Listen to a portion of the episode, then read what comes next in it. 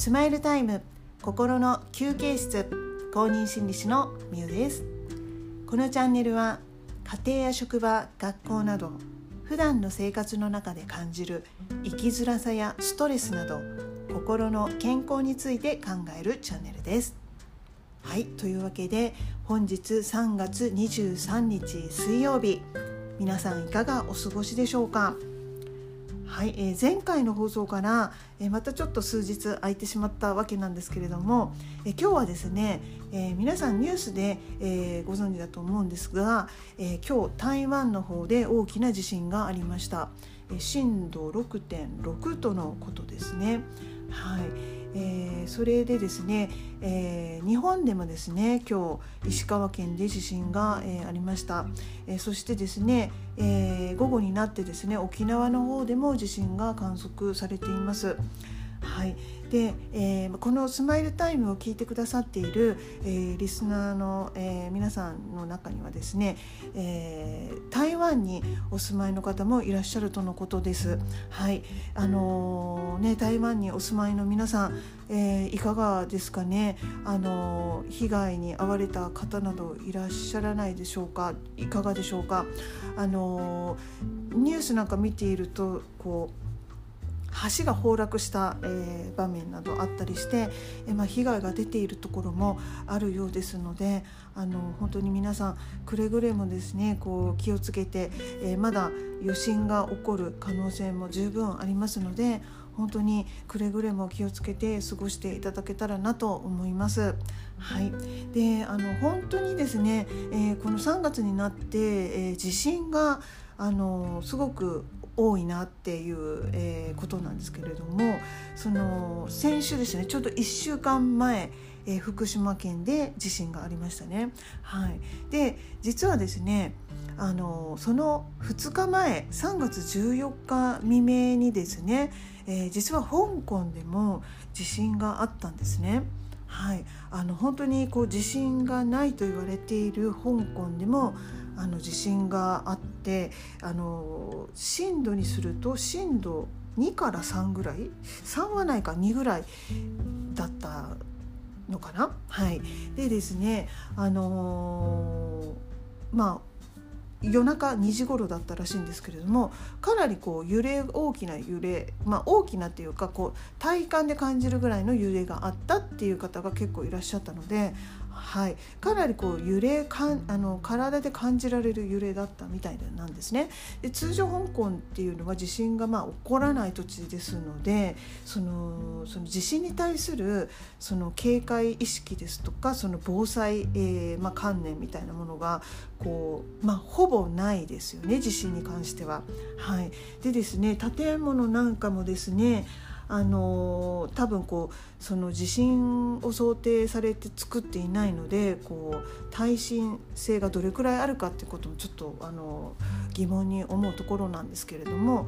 まあ、とはいえですね、まあ、香港はこう台風が多い、えー、土地柄でもあるのでですね、えー、加えてですねこのビルが高層あのビルが多いということで、その風に強風によるその揺れに耐えられるようなその、まあ、こう建物の、あの構造にはなっていると言われているんですけれども、まあこの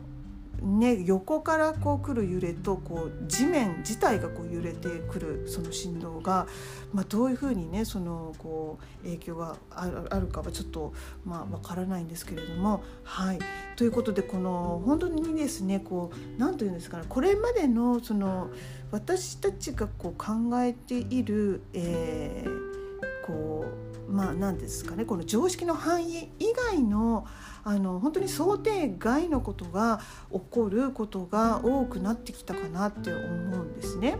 はい、で地震もですねあのこんなにあのこうなんていうんですか頻度がこ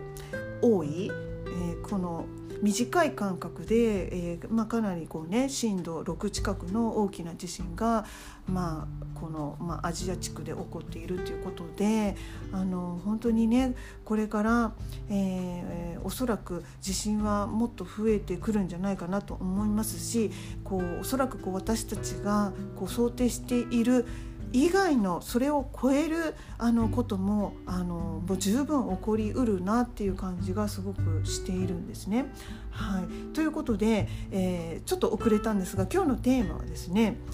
不安についてお話ししたいなと思います。はい、でですね、こう本当に、まあ、地震もそうですけれども、あの現在のね、そのコロナ、えー感染拡大もそうですけれども、本当にあのこう私たち不安にさらされています。はい、日々あの不安にさらされながら生活しているんですよね。はい、そしてこう誰もですね、こう不安をこう感じたくないと思いますよね。はい、私もそうです。あのやっぱり安心していたいので、不安は感じたくないですよね。はい、で、まあできるだけ不安は排除したいって思いがちなんですけれども、実はですね、不安自体はいけないものではないんですよね。悪いことでもないんです。はい。えーまあ、不安というのはですね、えーまあ、危険からですね、私たちの命を守るために備わった大切な感情なんですね。はい、で、ですので、えー、不安が必ずしもこう悪いものではない。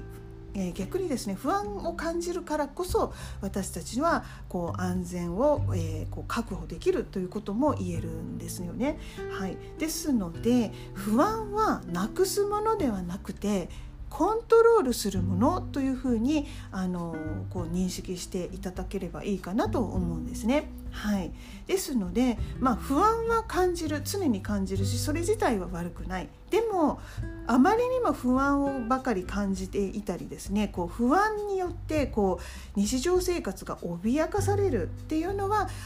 あんまりこう、こうね、精神的にも良くないのでですね、やはりコントロールをするということが大切なんですね。はい、えー、前の放送にの時にも言いましたけれども、まあ、不安になるとですね、私たちあの交感神経、あの自律神経の、あの中のですね、交感神経が優位になります。えーまあ、交感神経が優位になるということは、えーこ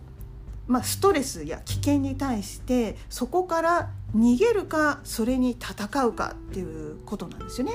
逃走、この走って逃げる逃走か、闘争、戦って争うの闘争、闘争するか闘争するかっていうこう、まあね、基本的に私たちに備わっている、まあ、本能にこう基づくもの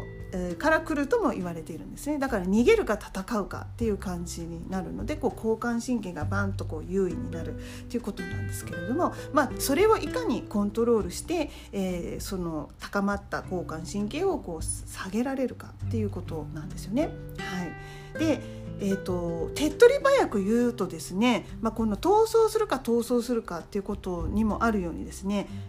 体を動かすとある程度あの私たちはこう不安は安定することがあります。はい、ですのであの、まあ、不安になった時ほどですね、あのできるだけこう体を動かすようなことをするといいと思います。例えば本当にシンプルですけど、外に出てこう散歩をするっていうのも、これも十分あの体を動かすことで運動になりますので、えこれでもあの不安が和らぐ、えー、ことになると思います。はい、で、えー、まあね、この放送でもあの何回か言ってるんですが、今ここに注意を向けるということも大切です。えーまあ、不安とはですね、まだ起こっていない未来に意識が向かっているという状態ですよね。まあ、言ってみればまだ実態がそこにはないわけなんですね。なんですけれども、その実態がないものに対してこう私たちはあれこれ不安を感じてしまうんですね。うん、なのである程度不安を感じて、その準備する、不安が起こっても大丈夫なように準備するという意味ではあのすごく大事なことなんですが、あまり不安にとらわれすぎても、えー、こう精神的にこう不安定になってしまうので、今ここに注意を向けるということが大切です。えー、それで一番効果的な、えー、方法は、えーこうまあ、呼吸法を使ったこうあのマインドフルネスですよね。はい、えーまあ、マインドフルネスっていうのは、えーまあ、呼吸をベースにした、えー、意識を今ここに向けるっていう、こうあのものなんですけれども、えーまあ、呼吸法であったり瞑想法だったりするんですけれども、えー、前々回ですかね、あのじゅうびょう呼吸法っていうものをご紹介したと思うんですけれども、ぜひじゅうびょう呼吸法あの続けていただければと思います。本当にあの日常的に続けていると、いざという時に本当に役に立つと思いますので、はい、ぜひ継続していただければなと思います。はい、本当にですね、あの私たちも不安にさらされている、あの多分これからもですね、不安にさらされることが多くなってくると思うんですよね。はい、なので、えー、なくすんではなくって、いかにコントロールするかっていうことを、そのコントロールする術を身につけるっていうことが大事になるかなと思いますので、はい、えー、まあこれからもですね、まあこうした、えー、そのね不安に対する、えー、コントロール法などもお伝えしていけたらいいなと思っていますので、はい、またあのー、ね放送を聞いていただければなと思うんですが、ぜひですね、前回に引き続きじゅうびょう呼吸法、ぜひ、えー、ちゃんと喋れてないじゅうびょう呼吸法、はい、ぜひですね、その不安が強い時試してみていただければなと思います。はい、えー、本当にですね、こう自信が多くてですね、不安を抱えている方たくさんいらっしゃると思います。もしかしたらこの放送中にも地震が起こるかもしれないですが、皆さんどうか、えー、こう落ち着くこと、はい、